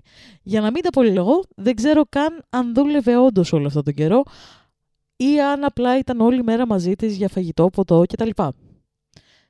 Διάβαζα μηνύματα και δεν μπορούσα να συνειδητοποιήσω τι μου είχε κάνει. Βρίσκομαι την ίδια μέρα με τις κολλητές μου για να δω τι, να κάνω, τι θα κάνω, γιατί ήξερα πως ό,τι και αν έκανα εκείνη τη στιγμή εγώ από μόνη μου, από τη σύγχυσή μου, θα ήταν λάθος. Δεν μπορούσα να καταλήξω στο πώς έπρεπε να διαχειριστώ την όλη κατάσταση. Μου έβγαζε μια ιδέα μετά από όλα όσα είχα δει στα social, που δεν ήξερα αν αξίζει να ασχοληθώ καν. Και κάπου εδώ έρχεται το κερασάκι στην τούρτα. Ανεβάζει story και φωτογραφίες από τις διακοπές μαζί της. Γελίος, στέλνω λοιπόν ένα μικρό, αλήθεια ήταν μικρό, κατεβατό μήνυμα που αμφιβάλλω αν διάβασε και ποτέ, γιατί η απάντηση που πήρα μετά από 10 ώρες ήταν τρεις λέξεις. Έχεις δίκιο. Συγγνώμη. Από εκείνη τη μέρα και μετά βγήκα από παντού, δεν ξανασχολήθηκα ποτέ με social, φούμπου, insta κτλ. Μια κόκκινη γραμμή που λέει ο λόγος σε όλα αυτά. Έχει περάσει περίπου ένας μήνας από τότε που χωρίσαμε, σε εισαγωγικά, και αν με ρωτάτε ακόμα με πνίγουν αυτά που δεν το είπα ποτέ. Ακόμα με πονάει γενικότερα και δεν ξεπερνιέται τόσο εύκολα όσο και αν προσπαθώ να πιέσω τον εαυτό μου. Ε, ναι, το Thank You Next ήταν όλο δικό μου, αλλά ρόδα είναι και γυρίζει. Ιστερόγραφο 1. Το ξύ προφανώς και είναι για το ξεφτυλισμένος. Ιστερόγραφο 2. Δεν κατάλαβα γιατί ήρθε στο ταξίδι μαζί μου και γιατί όλο αυτό το έκανε δύο ολόκληρους μήνες. Ιστερόγραφο 3. Υπήρξαν και άλλα μικρά σκηνικά που τον ξεφτυλίζουν ακόμα περισσότερο, αλλά προσπάθησα να είμαι περιληπτική. Αυτό. Τι να πρωτοσχολιάσεις εδώ πέρα; Ξεφτυλισμένος, ξεπλημένος, δεν ξέρω τι να πω. Καλά, τόσο καιρό τέτοια κοροϊδία. Επίσης έχω μια απορία, δεν κατάλαβα. Δεν μας αναφέρει μετά η κοπέλα το παιδί τι απέγινε. Δεν είχε μείνει έγκυος. Έκανε έκτρωση, έκανε άμβλωση. Α, έκανε άμβλωση. Ναι, ναι, α. ναι. Το είπα απλά, μάλλον είναι το τέτοιο. Ε, μπορεί να το διάβασα, ξέρεις, περίεργα.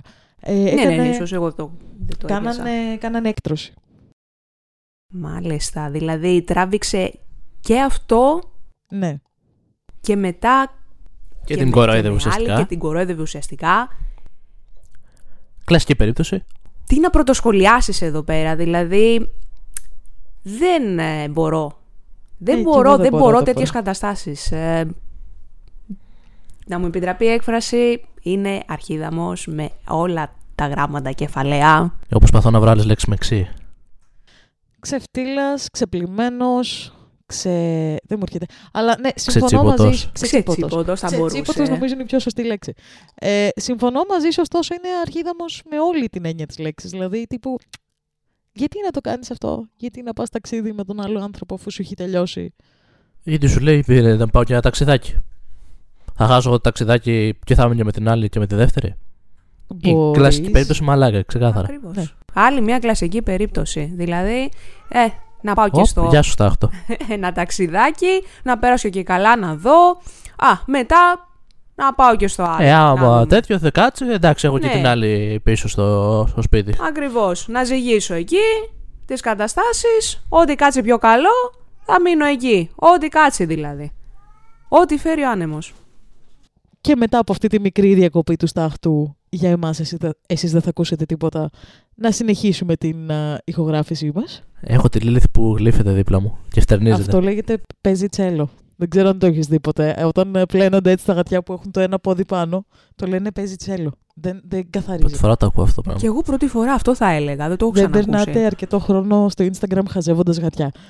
θα πω. Ε, Νομίζω όχι ότι είμαστε normal άνθρωποι και θα πούμε τι κάνει το γατί σου, ξέρω εγώ, πλένεται. Τι κάνει το Παίζει γατί σου, τσέλο. Λούση, παίζει τσέλο. Παίζει τσέλο. Καλά, τι γατί είναι αυτό, ρε Μαλάκα, που παίζει τσέλο. Κοίτα το, είναι σαν να παίζει τσέλο. Πάντως είναι αξία Πανέξυπνο. αγαπητό. Ναι. Ωστόσο, να γυρίσουμε στο, στο story. Ναι. Αρχίδα όμως, ξεκάθαρα. Χειριστικός. Ε, βασικά ξεφτύλα. Το ξεφτύλισε ίδιο που το τάπε. Εντάξει, και αυτός και τη στιγμή το κατάλαβε μάλλον τι ξεφτυλίστηκε και τι να της πει αυτό. Τι θα της πει παραπάνω. Να την Πο- κορυδέψει άλλο δεν γίνεται. Καλά, πόσο άλλο. Πόσο άλλο. Ναι. Την κορόιδεψε μέχρι όσο δεν πάει. Αυτός όχι μόνο χειριστικό και νάρκισο. Ναι, όλο, όλο λάθος. Εν τω μεταξύ- Όλο. Ναι. Εν τω μεταξύ, νομίζω ότι είναι αυτό που λέει στο τέλος, ότι ένας λόγος ας πούμε, που σου είναι πολύ δύσκολο να, περιγρά... να προσπεράσεις τέτοιες καταστάσεις είναι γιατί θες να πεις πράγματα και δεν θα μπορέσεις να το πεις ποτέ. Τύπου ότι ε, την πονάνε ακόμα, λέει πράγματα που δεν έχει πει. Το οποίο είναι λογικό. Ναι, Τι- ξέρεις, σίγουρα δεν έκανε το δικό της closure να του πει Αυτό, τι θες ήθελε. να τα βγάλεις για να από τα μέσα βγάλει λίγο σου από και δεν μέσα μπορείς της και πλέον. να το περάσει. Ποτέ Της δεν, μένει αυτό το, το, το γιατί. Ξέρω εγώ. Σκάσε στάχτο. ποτέ δεν είναι αργά όμως. Γιατί να σου μείνει αυτό το γιατί και απορία για μια ζωή; Από το να το πιάσεις και να του τα πεις όλα χήμα και τσουβαλάτα. Γιατί αυτός πώς είχε δηλαδή τα κότσια και να κάνει όλα αυτά που έκανε χωρίς να ντρέπεται;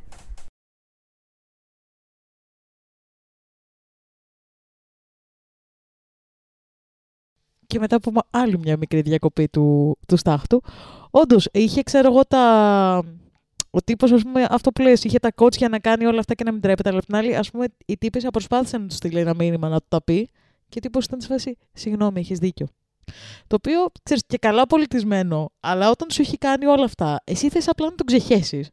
Και να του πεις, Είσαι μαλά. Θες να τα πεις, ρε παιδάκι. Και άλλος είναι σε φάση, Οκ, συγγνώμη, έχεις δίκιο. Και στο κόβει. Και είναι βλακεία. Ναι. Η Ναι, εντάξει, κλασική εκεί, ατάκα. εκεί βέβαια θα τα έλεγα κι εγώ μάλλον. Και ας μου το έκοβε έτσι, εγώ θα του τα 'χωνα. Έστω να το βγάλω από, για μένα από μέσα μου. Ότι ξέρεις κάτι του τα 'πα, ξέρω εγώ και τέλος. Αυτό ακριβώς. Και πάω να προχωρήσω. Να Γιατί βγαίνει. όταν σε Ναι, κάτι ναι, τέτοιο ναι. σου μένει λίγο η μαλαγία, σου μένει αυτό το γιατί. Μου φέρθηκε εμένα έτσι, ενώ μπορεί να ήμουν κομπλέ και τα λοιπά. γιατί δεν μου το είπε να τελειώναμε εξ αρχής. Και δεν αξίζει να σου μείνει αυτό το γιατί. Ναι, για σένα, γιατί για την σε ψυχική τρώει σου. χωρίς λόγο μετά. Ακριβώς. Για Θα να σε στήσει τρώει, κομπλέ να προχωρήσεις. θα σε τρώει μετά για από μια λίγο ζωή. καιρό. Γιατί, γιατί; Απλά όταν και ο άλλος δεν ανταποκρίνεται σε αυτό και είναι απλά ένα ψυχρό συγγνώμη, έχεις δίκιο. Όσο και να τα πεις εσύ, όταν δεν έχεις ανταπόκριση, λίγο ξέρεις. Δεν είναι το ίδιο Ναι, καθόλου. οκ, εκεί δεν θα είσαι ανταπόκριση με έναν τέτοιο τυπά προφανώς. Απλά με την έννοια ότι ξέρεις, έστω κι εγώ το κομμάτι αυτό το είπα. Ναι, ναι, ναι. τα, το- τα είπα τα δικά μου. Τώρα τι ανταπόκριση θα υπήρξε είναι δεύτερο σκέλος αυτό. true. Αλλά τουλάχιστον εγώ τα είπα. Το. Ναι, ναι, Και ναι. όχι ότι θα καταλάβαινε κάτι. Γιατί Ε, αυτό δεν θα το άλλαζε έχεις κάτι. δίκιο, Δεν, δεν είναι- θα άλλαζε κάτι. Δεν θα άλλαζε κάτι. Ναι, είναι αυτό Αλλά το ξέρει, του το δήθεν. είπα. Αλλά Το είπα ότι το είναι είπα. μαλάκας, ρε φίλε. Είναι αυτό το τέλος. δεν θέλω να ασχοληθώ, οπότε ναι, οκ, έχεις δίκιο, άσε μας. Δεν είναι... Επίσης, ε, αυτό είναι θεωρία συνωμοσίας δικιά μου, αλλά όντως το σκέφτομαι. Δεν ξέρω καν αν ο ίδιος αποφάσισε ότι δεν είναι καλή φάση αυτό που κάνει ή αν, α, ξέρω εγώ, το ανακάλυψε η κοπέλα με την οποία τα είχε ταυτόχρονα από την άλλη μεριά και του είπε, ξέρω εγώ, ή ξεκόβεις ή χωρίζουμε. Εμένα εκεί πάει το μυαλό μου, στο πόσο Μακάρι, και απότομα. αυτό πολύ εισαγωγικά, τουλάχιστον να το κατάλαβε και να μην είναι το κομμάτι το δεύτερο. Γιατί παίζει εκεί πέρα και με ανθρώπους προφανώς. Εμένα- Έστω ότι και σε αυτό το γεγονός εν τέλει δεν το, δεν το αναιρεί τ' αρχίδια μου ότι οκ, το κατάλαβα και ήμουν μαλάκας. Δεν ξέρω, εμένα το μυαλό μου πάει στο. Στο, Ε, ξέρεις, ναι, στο- ε, επειδή το έκοψε πολύ απότομα, σε φάση ότι τον κατάλαβε η άλλη τύπισσα ότι κάτι παίζεται από την άλλη και αντί να το χωρίσει όπως θα έπρεπε για την ψυχική της υγεία και εκείνη, ήταν σε φάση ή εκείνη ή εγώ αποφασίζεις. Ε, Συνήθως τέτοιοι άνθρωποι δύσκολο να πούνε ότι ξέρεις κάτι έκανα μαλακία. Ποτέ δεν το λέει. Δεν θα το πούνε και θα τα συνεχίσουν τα ίδια. Ακριβώς. Δηλαδή θέλει μεγάλη αλλαγή σε, σε να καταλάβεις ότι ήμουνα μαλάκας, συμπεριφέρθηκα πέσια. Ναι. Πώς μπορώ να το διορθώσω Κοίτα, πλέον θέλει- αυτό στον Ποτέ δεν επόμενο θα το άνθρωπο. καταλάβουν. Θέλει Πιστεύω να- θα κάνουν Περισσότεροι τα ίδια όχι. χειρότερα. Ναι. Κοίταξε, ε, ρε παιδάκι μου, γενικά, επίσης, ένας άνθρωπος που σου έχει φερθεί έτσι και που, μάλλον που έχει φερθεί στην πρώην του έτσι, είναι πολύ πιθανό να βρεθεί και σε σένα έτσι. Ε, Εκτός αν έχει προέλθει, ρε παιδάκι μου, κάποια ψυχοθεραπεία, κάποια βοήθεια. Γιατί ξέρεις, δε, δεν πιστεύω ότι υπάρχουν κολάνθ, ε, κολάνθρωποι εν γέννη, ότι είναι από μόνοι τους και θα είναι για πάντα κολάνθρωποι. Υπάρχουν άνθρωποι που έχουν προβλήματα τα οποία τα βγάζουν πάνω σε άλλους. Ωστόσο. Ε, αυτό θέλει προσπάθεια μετά να το, να το φτιάξεις. Αυτό δηλαδή ότι θα Ναι. το κάνει και στον επόμενο. Δηλαδή, όντως, ναι, αν, αν δεν κάνεις υπάρξει προσπάθεια. κάποια βοήθεια, κάποια. τέτοιο. Να πεις ότι θέλω προσπάθεια, πρέπει να διορθώσω πράγματα, είμαι μαλάκας κτλ. Αν δεν το αποδεχτείς και εσύ ο ίδιος. Ή αυτό, ή και το άλλο σενάριο το οποίο τέτοιο. Υπάρχουν οι άνθρωποι που είναι πολύ ερωτικοί, πολύ άμορους.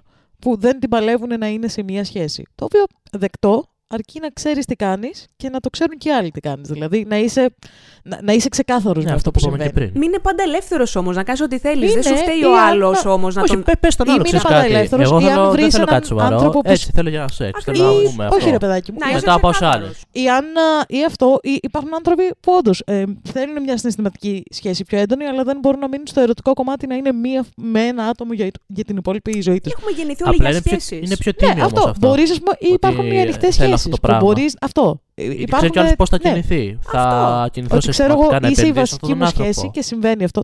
Υπάρχουν οι ανοιχτοί γάμοι, ας πούμε, που είναι η βασική σχέση το τέτοιο και έχουν την ελευθερία και οι δυο τους να κάνουν πράγματα Ναι, έξω από το γάμο. Και το γνωρίζουν και οι Ναι, ναι, ναι, δυο. και το γνωρίζουν και οι δυο. Οι Και γνώσεις πάλι τους. και σε αυτό υπάρχουν κανόνες. Π.χ. μπορείς να πεις ότι δεν πας με το συγκεκριμένο άνθρωπο γιατί νιώθω περίεργα. Αλλά ναι, να είσαι ξεκάθαρος στο τι κάνεις. Να ξέρεις πού βαδίζεις από την αρχή. Ξεκαθάρισέ το. Δεν είμαστε Ναι. όλοι για σχέσεις. Όπως ναι, δεν ναι. είμαστε και όλοι για αυτά τα ελεύθερα. Ναι, δεν ναι, έχουμε ναι, γεννηθεί όλοι δεν για το- τέτοια πράγματα. Ναι, ναι, ναι, αυτό Αλλά ακριβώς. ξεκαθάρισε από την αρχή τη θέση σου. Για να ξέρει και ο άλλος, να Για να- επενδύσεις σε σένα, να μην επενδύσει, να πάει να βρει αυτό που τον ε, αντιπροσωπεύει. Να ξέρει πού βαδίζει. Τι κάνει, πώς. ναι, αυτό. Αυτό. Μόνο γατιά σκυλιά, παιδιά. Εκεί επενδύσεις πραγματικά. Να σου πω κάτι. Ο σκύλος Μένουν δεν θα πάντα σε προδώσει πιστιά. ποτέ. Δύσκολα θα σε προδώσει ο σκύλος, ωστόσο. Και παίζουν και τσέλο.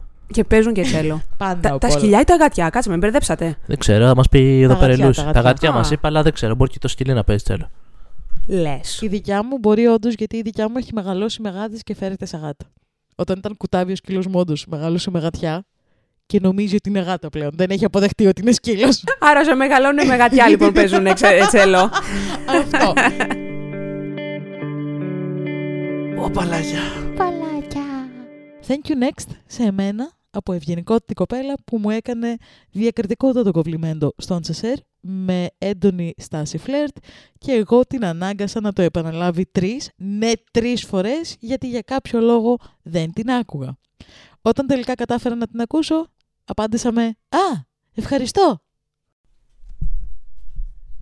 Αυτό. Ναι, αλλά ποιο ήταν το κοπλιμέντο δεν μας είπε.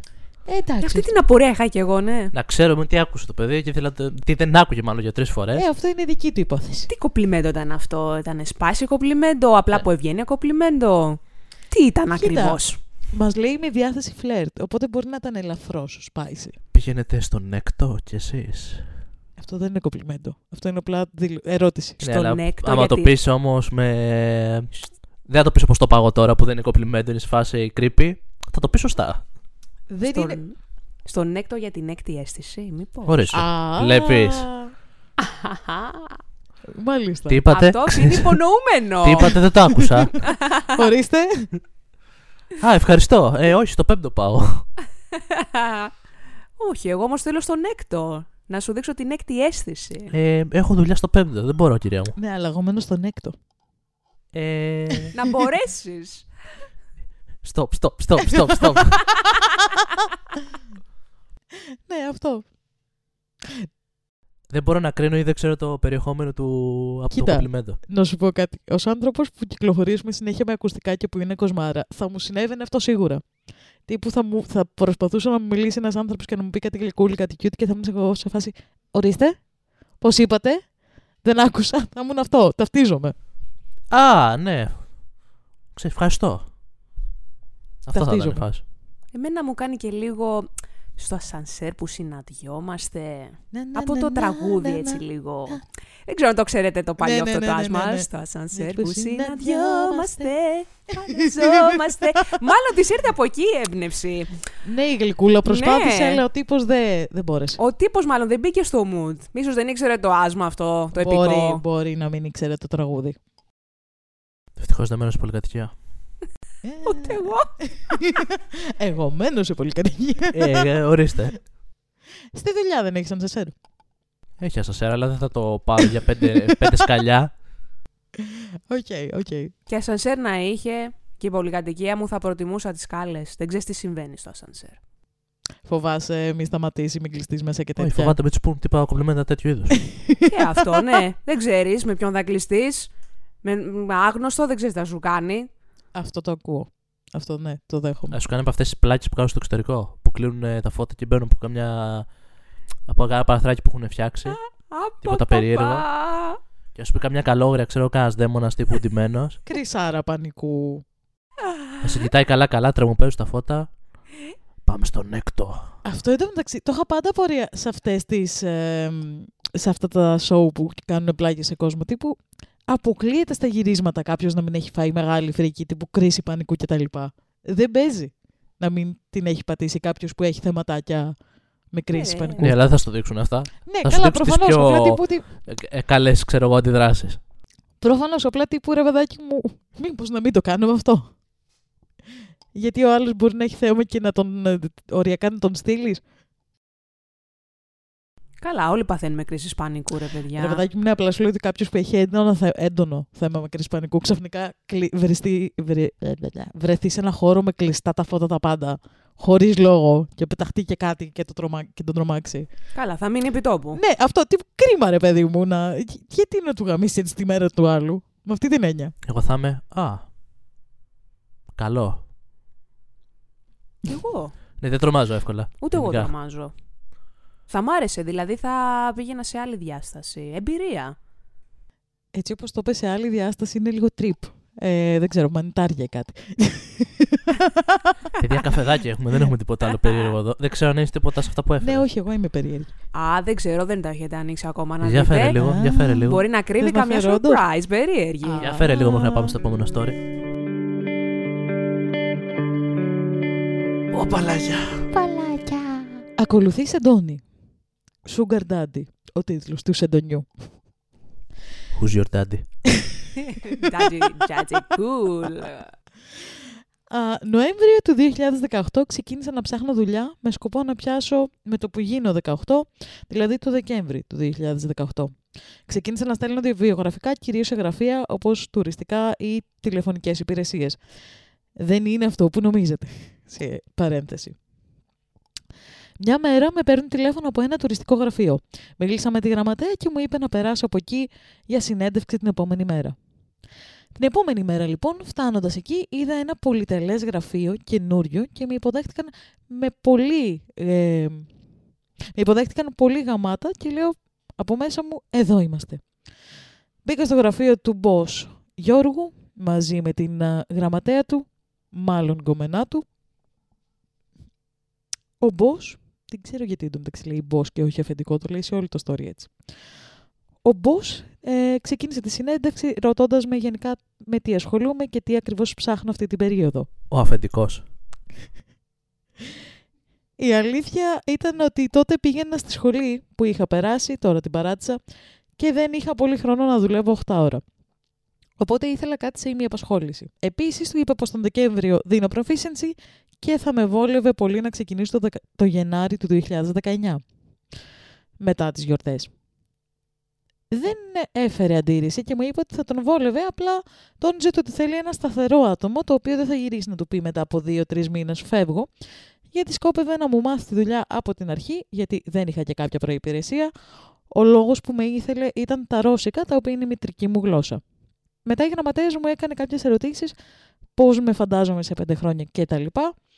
Και ήθελα να απαντήσω ότι θα ήθελα να είμαι στη θέση του αφεντικού σου, αλλά προφανώς δεν το είπα. Λίγο πριν τελειώσει η συνέντευξη, ο boss μου έδωσε το email της γραμματέως και μου είπε να στείλω εκεί το πρόγραμμά μου και ποιες μέρες και ώρες μπορώ να έρχομαι στη δουλειά, ώστε να προλαβαίνω και τη σχολή μου και είπε ότι θα με πάρουν τηλέφωνο αρχές Γενάρη.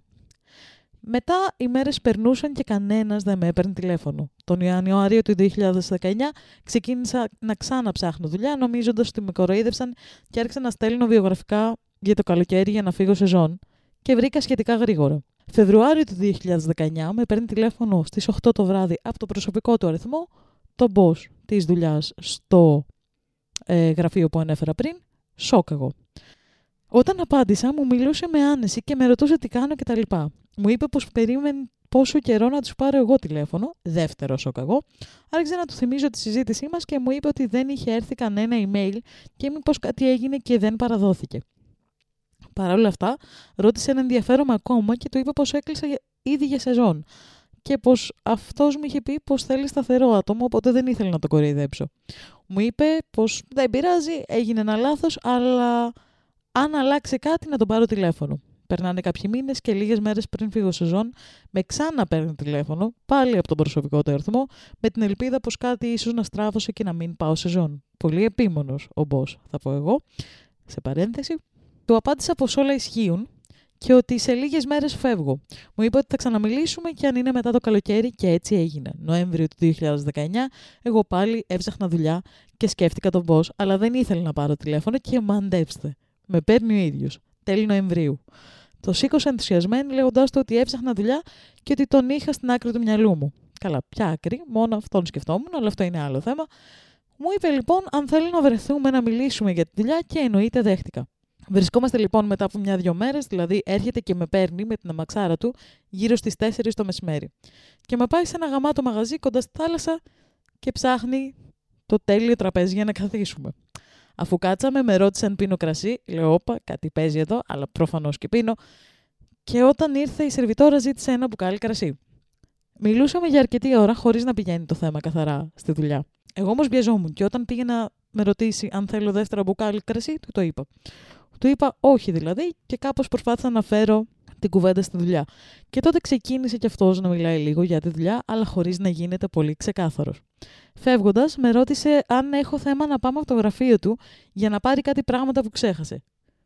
Παρένθεση, μη με βιάσει, please. Κλείνει η παρένθεση. Το ρισκάρω και πηγαίνουμε στο γραφείο και μου φέρνει ένα μπουκάλι κρασί και μου είπε ότι αυτό είναι το καλύτερο κρασί και θέλω να το πιούμε μαζί.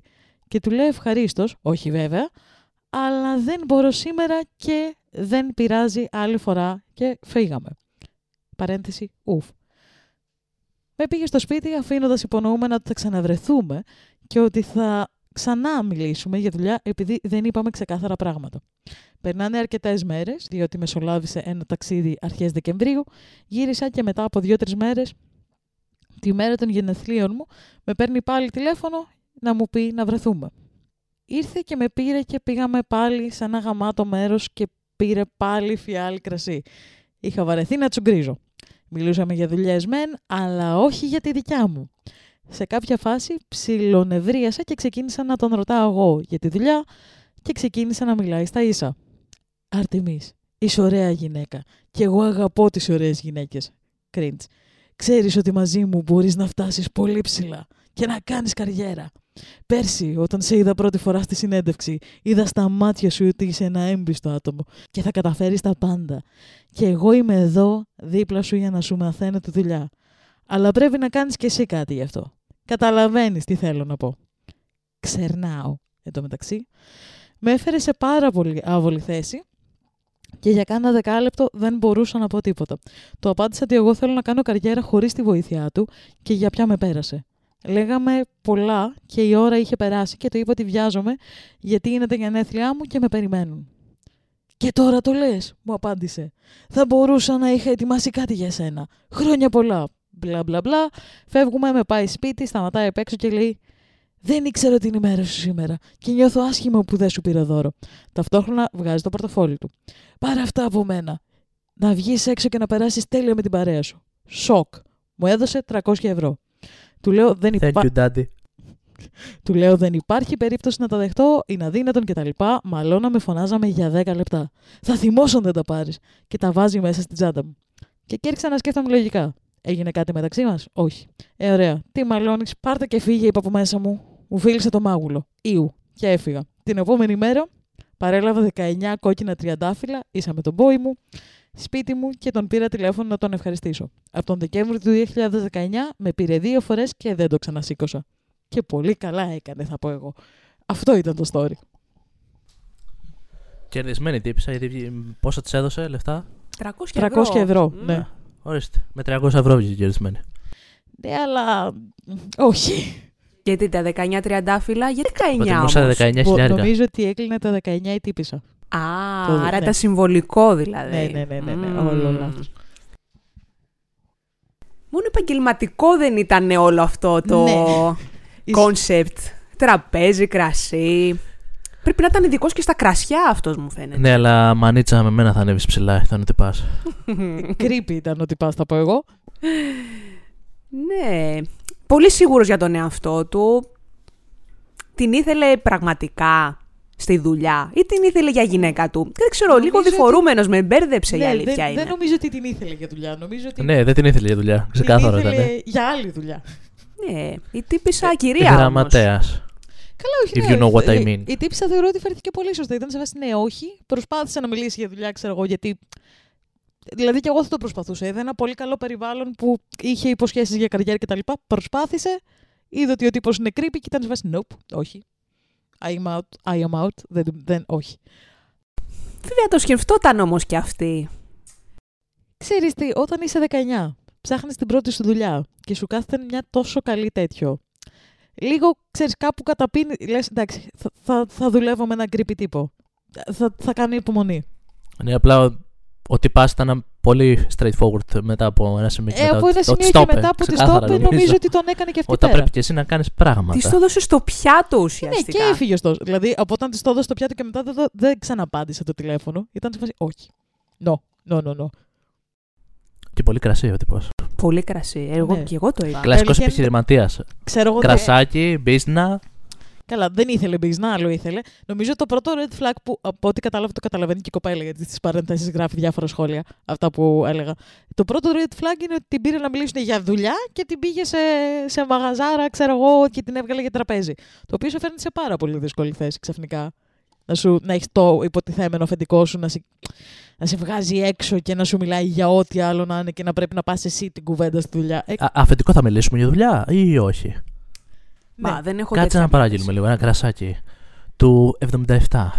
Να χαλαρώσουμε. Αυτό, ναι. Ε, να νιώσουμε την Να έκτη ηρεμήσεις. αίσθηση. Εν τω μεταξύ, δεν μας λέει πόσο χρονών είναι ο boss, αλλά Επιχειρηματίας, καμιά σαραντάρα τέτοιο θα είναι 40 θα ήταν σίγουρα. Ε, το σίγουρα. λιγότερο. Και το, η κοπέλα που γράφει την ιστορία ήταν 19, 18 τότε. Δηλαδή, λίγο ρε άνθρωπε, θα μπορούσε να είναι κόρη σου. Σιγά, συ- Ο συνηθισμένο έρωτας φαινόμενο. χρόνια δεν κοιτά. Ακριβώς. Και ο σουγκαρντάτη της ιστορίας μας επίσης. Κρύπη θα πω εγώ, πολύ. Δε, συνηθισμένο φαινόμενο. Τη έδωσε Ξαναλέω. λεφτά να περάσεις καλά, τη φίλη σου στο μάγουλο. Κοριτσάκι μου πήγε να περάσεις καλά για τα γενέθλιά σου. Τι άλλο θες; Εντάξει, Πά ήταν. καταλάβω το προβληματισμό σας σε αυτή την Ε, περίπτωση. Είναι όταν ένας άνθρωπος έρχεται να σου ζητήσει δουλειά και εσύ του την πέφτεις τόσο ξεδιάντροπα. Ε, δεν είναι πολύ καλή φάση. Μ' αρέσει που απαντάς σοβαρά. Ισχύει. Ήταν όμως Ενώ και, εγώ είμαι ηρωνικό. Και πολύ ξεδιάντροπα.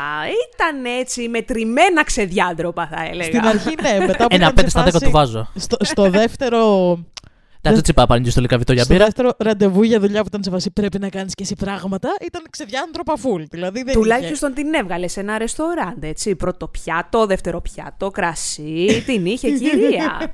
Δεν την έβγαλε θέα, αμάξια και μπύρες λικαβιτό, Η ναι. αλήθεια είναι ότι αν αφεντικό σε πήγαινε για θέα στο λικαβιτό, ε, εκεί κάπου δηλαδή, θα πήδαγα από το Στο λικαβιτό. λικαβιτό για μπύρες και έβγαζε χαρτιά για τη δουλειά. Τώρα θα υπογράψω σύμβαση.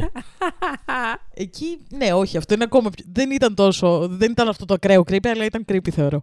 Τύπου ότι σου έρχεται ένα κοριτσάκι και ζητάει δουλειά, μην είσαι Εντάξει, γερομπισμπίκης. εγώ ξαναλέω, κοιτάμε τα θετικά της περίπτωσης. Έφυγε με 300 ευρώ. Επίσης το 300 να σου πω την αλήθεια και εγώ θα το έπαιρνα. Σε αυτή Όλοι την θα το περίπτωση. παίρνουν και εγώ θα το Γιατί, έπαιρνα. τύπου, Ούτε γιατί- καν. όχι, προσπάθησε να το αρνηθεί. Εγώ η θα του τύπισσα. έλεγα σε φάση. Μα, μα αυτά δεν μου φτάνουν για σήμερα για, τη- για τα γενέθλιά μου. Τουλάχιστον ένα 500 Θέλω άλλα τόσα. Παπάκα.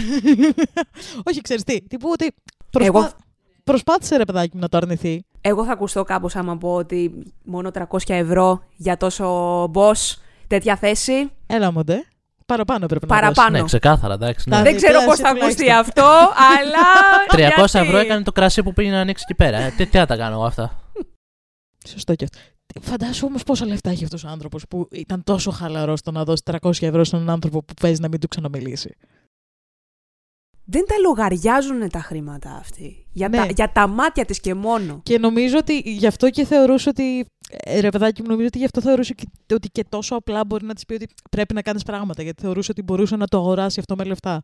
Και νομίζω ότι αυτό που για μένα είναι, ξέρεις, το πιο χιδαίο. Το ότι έχεις στο μυαλό του ότι μια κοπέλα που θέλει να βρει δουλειά θα κάνει ό,τι της ζητήσει για τα λεφτά. Ναι, αλλά της τα έδωσε έτσι και χωρίς να του δώσει τίποτα. Ναι. Αυτό τι σου λέει; Άλλο σου λέω. Απλά σου λέω ότι στο μυαλό του αυτό, ας πούμε, όταν ξεκίνησε το πρέπει να κάνεις και εσύ πραγματάκια, θα φτάσεις ψηλά δίπλα μου, είχε στο μυαλό του ότι εγώ αυτό τώρα το κοριτσάκι το αγοράζω. Με αυτή την έννοια στο λέω. Εντάξει, νομίζω ότι όλοι οι τέτοιοι τύποι έχουν, πάνε με αυτή τη λογική ότι αγοράζουν τα πάντα με το χρήμα. Και, ότι π.χ. και να αρνηθείς, ωραία. και τα 300 παραπάνω θα σου που τα δώσω. έδωσε, πιστεύω ότι θα Καλά, νόμιζε ναι. πως θα συνεχίσει να έχει επαφές μαζί του η τύπισσα. Δεν- Αυτοί έχουν το κόνσεπτ του χορηγού. Ναι. Τι, τι τέτοιο. Βρε, το κόνσεπτ του χορηγού, να σου πω κάτι. Αν ξέρετε και οι δύο σε τι μπλέκετε, το δέχομαι. Α, Δηλαδή, αν, αν ξέρεις και εσύ τι κάνεις με αυτόν τον άνθρωπο και ο άλλος ότι αυτό, αυτό συμβαίνει μεταξύ μας, οκ. Δεν θα το Ναι, στην έκανα, περίπτωση αλλά αυτή το ευτυχώς δέχομαι. ήξερε τι έκανε. Αλλά Ήξερε τη φάση. Αλλά υπάρχουν η και άτομα το τύπησα- οποίο όντως Ναι, ρε παιδάκι, ενώ μπορεί να ότι τα εκμεταλλευτείς. Καλό ή η, κακό. η τύπισσα Καλά, ήταν σαφώς. ένα Σε τέτοια 18 ηλικία, χρονών προφανώς. ένα παιδάκι που θα μπορούσε να, ξέρεις, να βρεθεί σε μια κατάσταση που δεν καταλάβαινε Αυτό σου λέω. ακριβώς τι Αυτό σου λέω. συνέβαινε. Ότι επειδή αυτή είχε Και την μου φαίνεται επίγνωση, πολύ είχε το μυαλό. χιδαίο να έρχεται ένα παιδάκι να σου ζητήσει δουλειά και εσύ να σε βάσει. Θα φτάσεις ψηλά μαζί μου, αλλά πρέπει να κάνεις πραγματάκια. Καταλαβαίνεις τι εννοώ. Δηλαδή, είναι, είναι περίεργο, ρε, εσύ.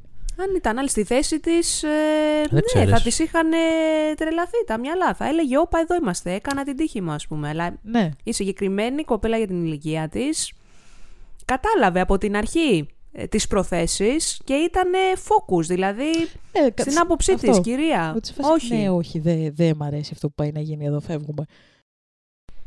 Αν και όλα αυτά τα τραπέζια εξ αρχής, κρασιά κλπ. Δεν το είχε καταλάβει από την αρχή. Κοίτα. Ότι κάπου αλλού πάει το κομμάτι Κάτι και όχι είχε- στο επαγγελματικό. Αυτό που Ε, καταλαβαίνω εγώ από εκεί τον τρόπο. κάθομαι. Επαγγελματικό δείπνο, σε παρακαλώ. Αυτό που καταλαβαίνω από εκεί που γράφει είναι ότι κάπου είχε. Ρε παιδάκι μου, κάπου στο μυαλό της καταλάβαινε ότι ναι, δεν είναι πολύ φυσιολογικό αυτό, αλλά έλπιζε σε μια καλή δουλειά με προοπτικές καριέρες. Οπότε ήταν σε βάση, Ε, οκ, θα κάνω λίγο υπομονή, θα δεχτώ ότι ο τύπος είναι creepy και θα τον κρατήσω σε απόσταση.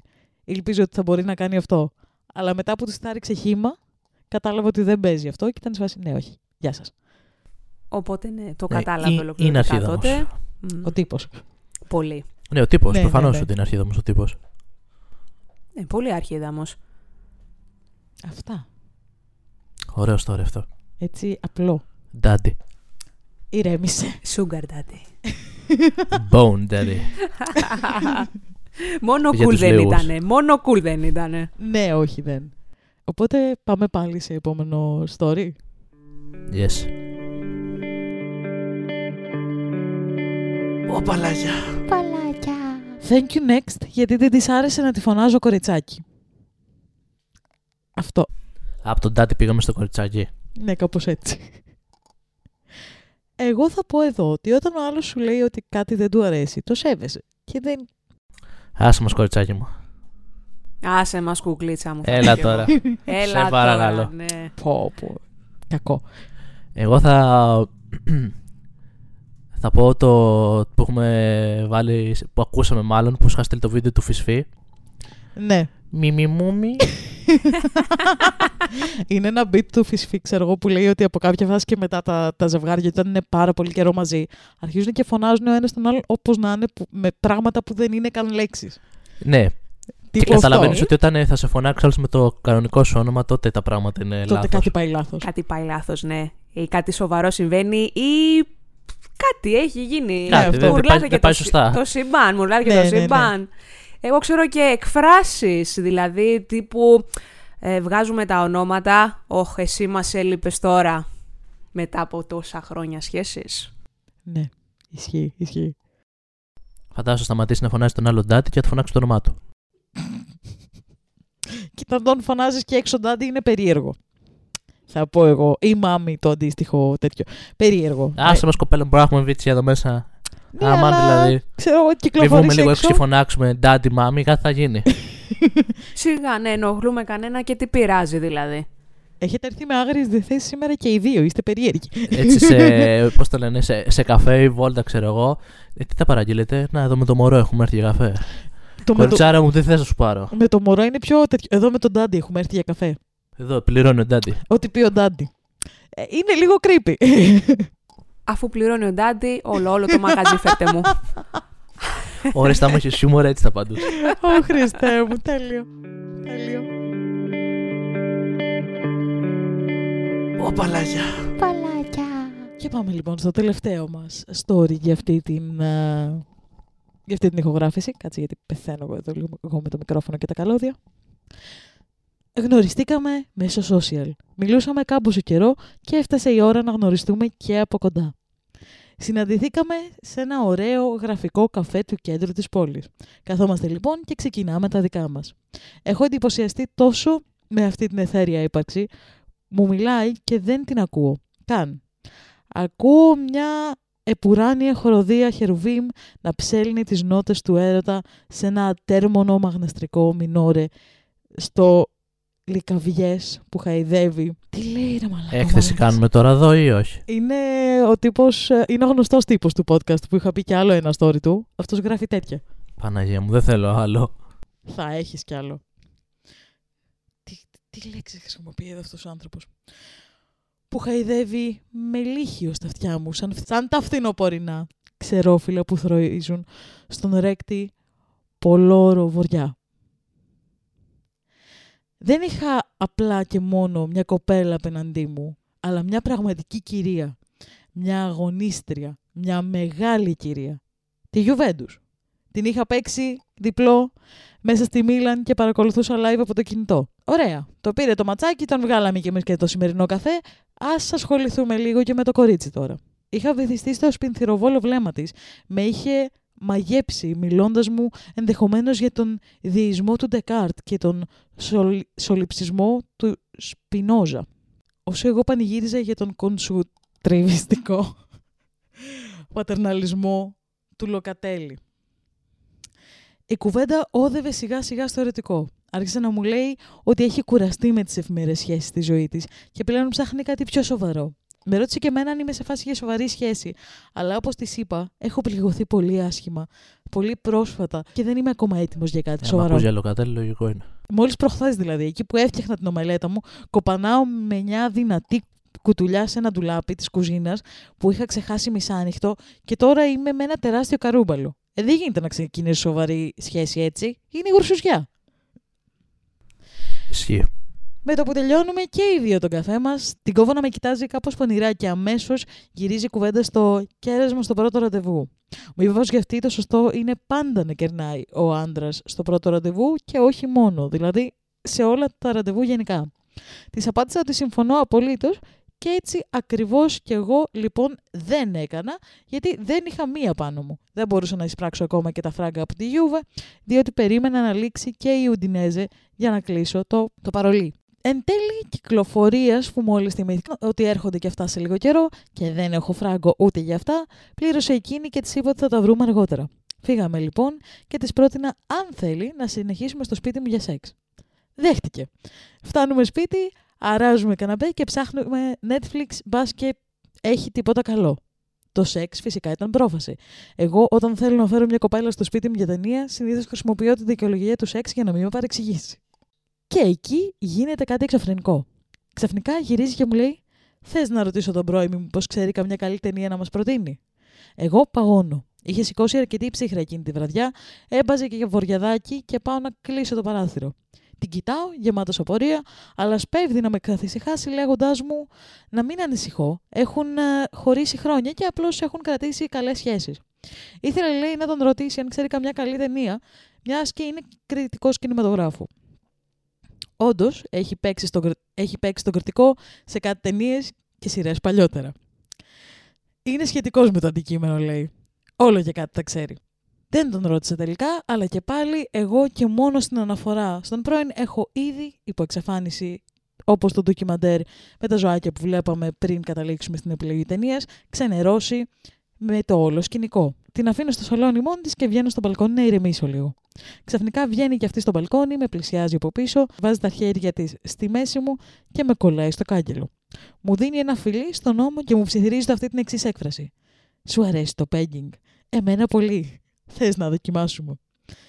Εκείνη τη στιγμή χάνω τον κόσμο από μπροστά μου. Γουρλώνω τα μάτια, ξεροκαταπίνω με λούζι κρύος υδρότας συγκίνησης. Όπα, λέω εδώ, είμαστε, βρήκα τη γυναίκα των ονείρων μου. Μετά από αυτό άρχισα... Εδώ θα μπορούσα να πεις sorry, βρήκα την πέγγι μου. Συνέχισε.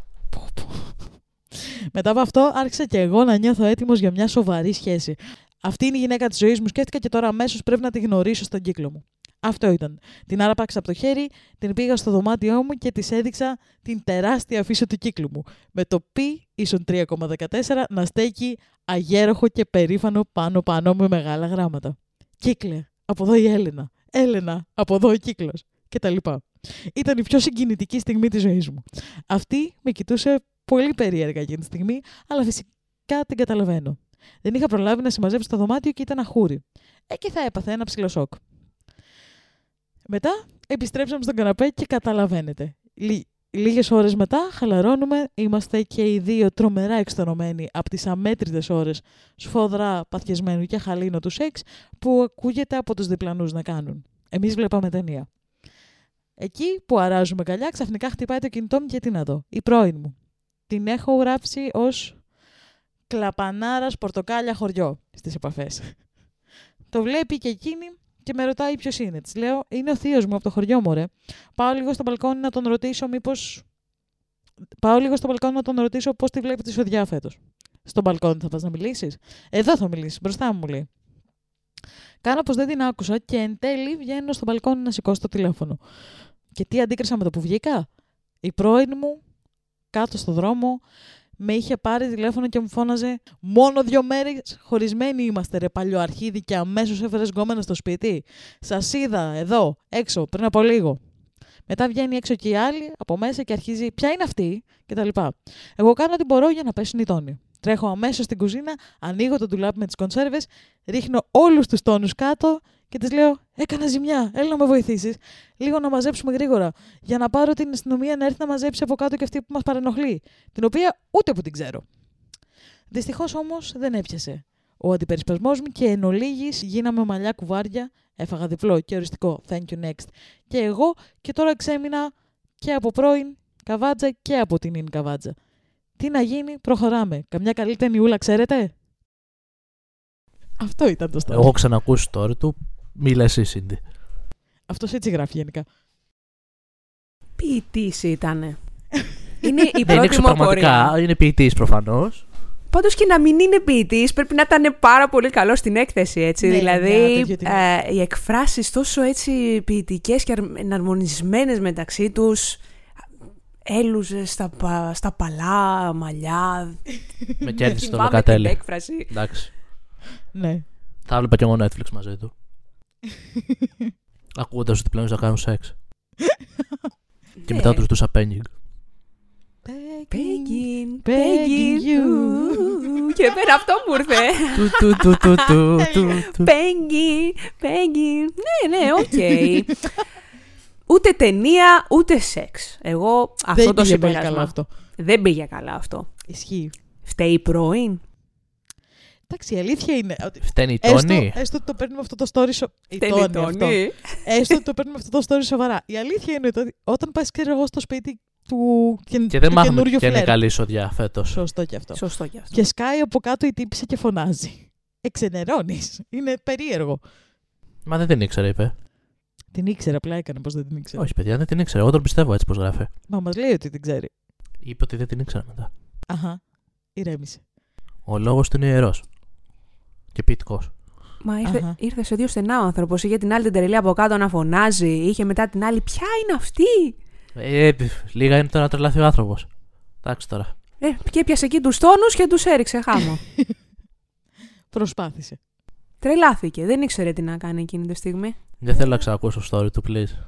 Έχει κι άλλα, θα ακούσεις. Δεν θα ακούσω ή θα Θα φύγω, ακούσεις. να ξέρεις. Οκ. Άμα ξανακάνεις τέτοιο story. Θα τα λέω μόνη μου. Πάντως τρελή ιστορία. Δηλαδή, όλο τέτοια τρελά συμβάντα του συμβαίνουν. Τα επιδιώκει. Νομίζω ότι δεν του συμβαίνουν. Νομίζω ότι απλά γράφει ότι του έρθει στο μυαλό του. Δεν του συμβαίνουν, ναι. ναι, κάπως αλλιώς του Εδώ έρχονται. ταιριάζει το vape σου. Εδώ όντως ταιριάζει. Αυτά, παιδιά μου. Αυτά. Δεν ε, είχε μεγάλη συζήτηση αυτό. Τι να πεις τώρα σε αυτό ακριβώς; δεν καταλαβαίνω την αντίδρασή σου. Μια καλή ταινία όμως δεν είπαμε. Ε, Ψάξουμε μετά στο Netflix, έχω εδώ. το Poor Things του Λάνθιμου. Αν, ε, πάμε, αν θέλουμε να πάμε σε ποιότητα, σε εισαγωγικά. Και τώρα για κάτι πιο, ελαφ, πιο, ξέρεις, πιο χαλαρό. Καλή ταινία, πιο χαλαρό. Ε, δεν ξέρω, εσείς τι έχετε να πείτε; Θα το συζητήσουμε μετά αυτό. Μμμ. Θέλει όντως λίγο σκέψη. Ναι, Βαθιστόχαστη θα έλεγα σκέψη. Θέλει, θέλει. Θέλει. Εμένα πάντως ναι, ακόμα μου έχει κάνει εντύπωση έτσι τα πρώτα του λόγια έτσι τόσο ποιητικά. Α, έπρεπε να ακούσεις στο προηγούμενο επεισόδιο το άλλο το, που ξεκίναγε πάλι κάτι για μαγναστρική, μαγική ομορφιά. Ε, Ξεκινάει πάντα έτσι, είναι αυτό το Α, vibe. είναι έτσι το vibe του, ε. Ναι, ναι, ναι. Και περίμενα να ακούσω Αυτός κάτι... είναι, είναι ένας γνήσιος ντάντι. Του λόγου. Αυτός είναι ένας γνήσιος wannabe ατζαράκι από το, από το Μασούτι, θα πω. Δεν θα πω από τα Lidl. γιατί εντάξει. Romantic Daddy, γιατί ξεκινάει πολύ έτσι βαθιστόχαστα. Σωστή. Α, Αλλά μετά πάει στο άλλο άκρο θεωρώ. ναι, ξεκινάει ρομαντικά για να σε, για να σε πιάσει και μετά γίνεται ακραίος. Ναι, έτσι σε βάζεις σε ένα άλλο mood στην αρχή, να ξεχαστείς, να ναι, αυτό μαγευτείς. και λες, θα διαβάσω κάτι γλυκούλι, κάτι cute. Και μετά οπα κάτι ξαφνικό τρελό συμβαίνει. Βρέθηκε δηλαδή στη μέση σε μια τέτοια κατάσταση. Δεν ήξερε από πού να σωθεί ο άνθρωπος. Και στο τέλος τίποτα δεν έγινε. Αυτό. Τι κρίμα, θα πω εγώ. Περιμένουμε όχι με αγωνία το επόμενο story του. Όχι. Θα το ακούσεις το επόμενο. Όχι. Α, όχι σήμερα, αλλά θα ξανακούσεις το Όχι. επόμενο. Μέχρι να τελειώσω τα stories που έχει γράψει θα τον ακούς. Λοιπόν, δεν ξαναρχόμαστε σε Thank you next. θα κάνω επεισόδια μόνη μου, θα μιλάω στο κενό. αυτό, είναι- αυτή ήταν η εμπειρία η δικιά σου στο podcast αυτό. Παιδιά, δεν Έφυγε έχω και το λόγια. γατί. Δεν έχω λόγια να πω για αυτήν την φιλοξενία.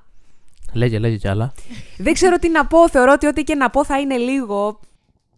Υπέροχα να πω ότι πέρασα. Θέλω κι άλλο. Μου φάνηκε λίγο. Δεν Άρα, ξέρω. αφού σου φάνηκε λίγο, θα μπορείς και εσύ και οι ακροατές μας να μας ακούνε σε Spotify και όλες τις πλατφόρμες, τις podcastικές. Αυτό Τι μπορούν έκανα εδώ, ωραία πάσα μου, δεν σας Ωραία, βλέπεις. ισχύει. Μπορούν επίσης να μας βρουν σε Instagram, Facebook και λοιπές πλατφόρμε. Α, και το Threads και threads. Το είχα ξεχάσει λίγο αυτό για ναι. κάποιο ναι. λόγο. Ε, ναι, γιατί το έχει ξεχάσει όλο Και στο YouTube ανεβαίνουν τα επεισόδια ολόκληρα και μεμονωμένα. Και μεμονωμένα τα stories. Και σε reels να βλέπετε μόνο εμένα.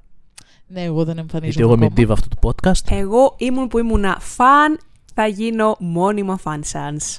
Α, καλέ, ευχαριστούμε. Ευχαριστώ εγώ πάρα πολύ για τη φιλοξενία. Θα μάθεις τώρα και το κλείσιμο αυτού του podcast. Α, ναι, όντως. Ε, λοιπόν, λέμε το... And in case we don't see ya... Good afternoon. Good evening. And good night. Yes, sir.